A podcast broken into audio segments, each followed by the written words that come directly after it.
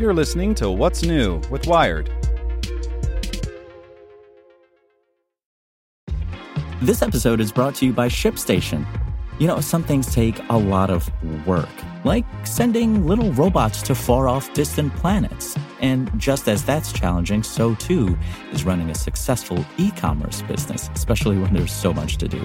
So I want to introduce you all to ShipStation. Now, I love using ShipStation because of its easy to use dashboard, which makes managing orders and printing labels a breeze and super smooth. Oh, and the customer service is just out of this world. It's exactly what you need to help grow your business. Sign up for your free 60-day trial at shipstation.com slash technews. That's shipstation.com slash technews. This podcast is supported by Tools and Weapons, the podcast hosted by Microsoft Vice Chair and President Brad Smith. Each episode features insight you won't find anywhere else from the center of the conversation surrounding emerging technologies like AI. Right now on the podcast, you can hear a special episode where Brad Smith lays out Microsoft's vision for a vibrant marketplace driving the new AI economy. To hear more, follow or subscribe to Tools and Weapons with Brad Smith wherever you get your podcasts. Hey there, this is the spoken edition of Wired. Google's new Tasks app keeps your to do list front and center by Brian Barrett. While Google rightly gets a lot of flack for its scattered approach to messaging, its to-do list offerings have been a close second for sprawling, scrambled efforts. There's Google Keep, a note-taking app, Google Reminders, which nag you about calendar events, email follow-ups, or keep notes, and Google Tasks, which originated in Gmail nearly a decade ago as a stripped-down to-do list feature. None of these services have historically played particularly nice together. But along with a revamped Gmail interface, Google Wednesday launched a dedicated Tasks app for iOS and Android, and may have not only cleaned up its mess, but given you a viable way to wrangle your to-dos. Google Tasks is not, to be clear, a full-feature to-do app. Tasks is about as stripped down as it gets in both form and function.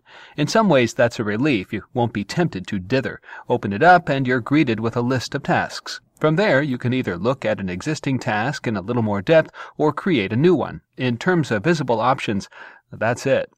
Digging deeper doesn't reveal much more. A hamburger icon in the lower left corner lets you switch accounts, look at tasks you've organized under a separate list, or create a new list altogether. On the lower right, another tap lets you sort your items either by date or your own order. You can also rename or delete your list, or delete all completed tasks. Even within specific tasks, your options are limited. You can add subtasks, think of them as related bullet points, like specific grocery items underneath a Go to Publix task, and assign a date, and that's about it. No, really, that's all there is. Uh, you can't narrow down tasks to a certain time or share them with others. You can't add tags for easy sorting, and Tasks doesn't automatically recognize that today and tomorrow mean, uh, well, today and tomorrow which more sophisticated to-do apps can, automatically placing them in the appropriate slot on your calendar. In some ways, the absence of features provides a sort of roundabout benefit. The more time you spend in your to-do app, the less time you're actually doing. You don't gussy up a Zen garden with autumn ferns. We believe in the strength of a simple to use and straightforward tasks app, says Task Project Manager Florian Gorich.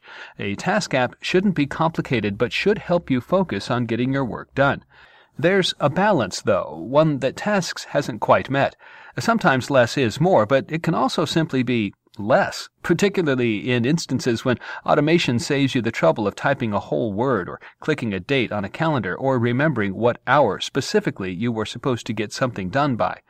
Fortunately, Gorch has few items left on his tasks to-do list. We're of course looking into bringing additional features to enhance the product, he says, though he declined to say if that included Google Assistant integration, another currently absentee feature. Even with its austere offerings, though, Tasks has plenty of appeal, especially since Google's newly unveiled Gmail redesign gives it top billing. Well, side billing, technically. Rather than having to dig for it, Tasks lives on an icon in right-hand panel, along with icons for calendar and keep. One click and your to-do list brings to life inside your email. It'll do the same soon in Docs, Sheets, Slides, and Calendar as the refresh seeps into other G Suite products. And while Keep and Tasks may still share some overlapping functions, they deviate enough that it makes sense for them to live as distinct options, at least for now. Tasks is for to do management. It is designed to help users manage lists of tasks and subtasks related to work, for example, emails to reply to, meetings to prepare for, and documents to review, says Gorich.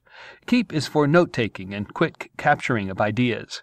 So, no, it's not as beautiful as Things. It's not as featureful as Todoist. It doesn't use Smart Assistant like Any.do, although Lord knows Google's capable. But if you haven't found a to-do list that works for you, particularly a free one, it's worth giving tasks a shot. It may not do it all, but it does the basics well. And if you're already heavy into Google's ecosystem, it's going to do them the places you need them most.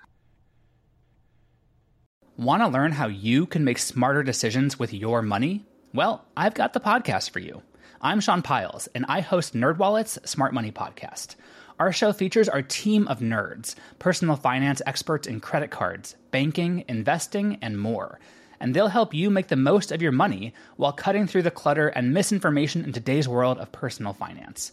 You'll get clarity on strategies to help you build your wealth, invest wisely, shop for financial products, and plan for major life events. Listen to NerdWallet's Smart Money Podcast wherever you get your podcasts.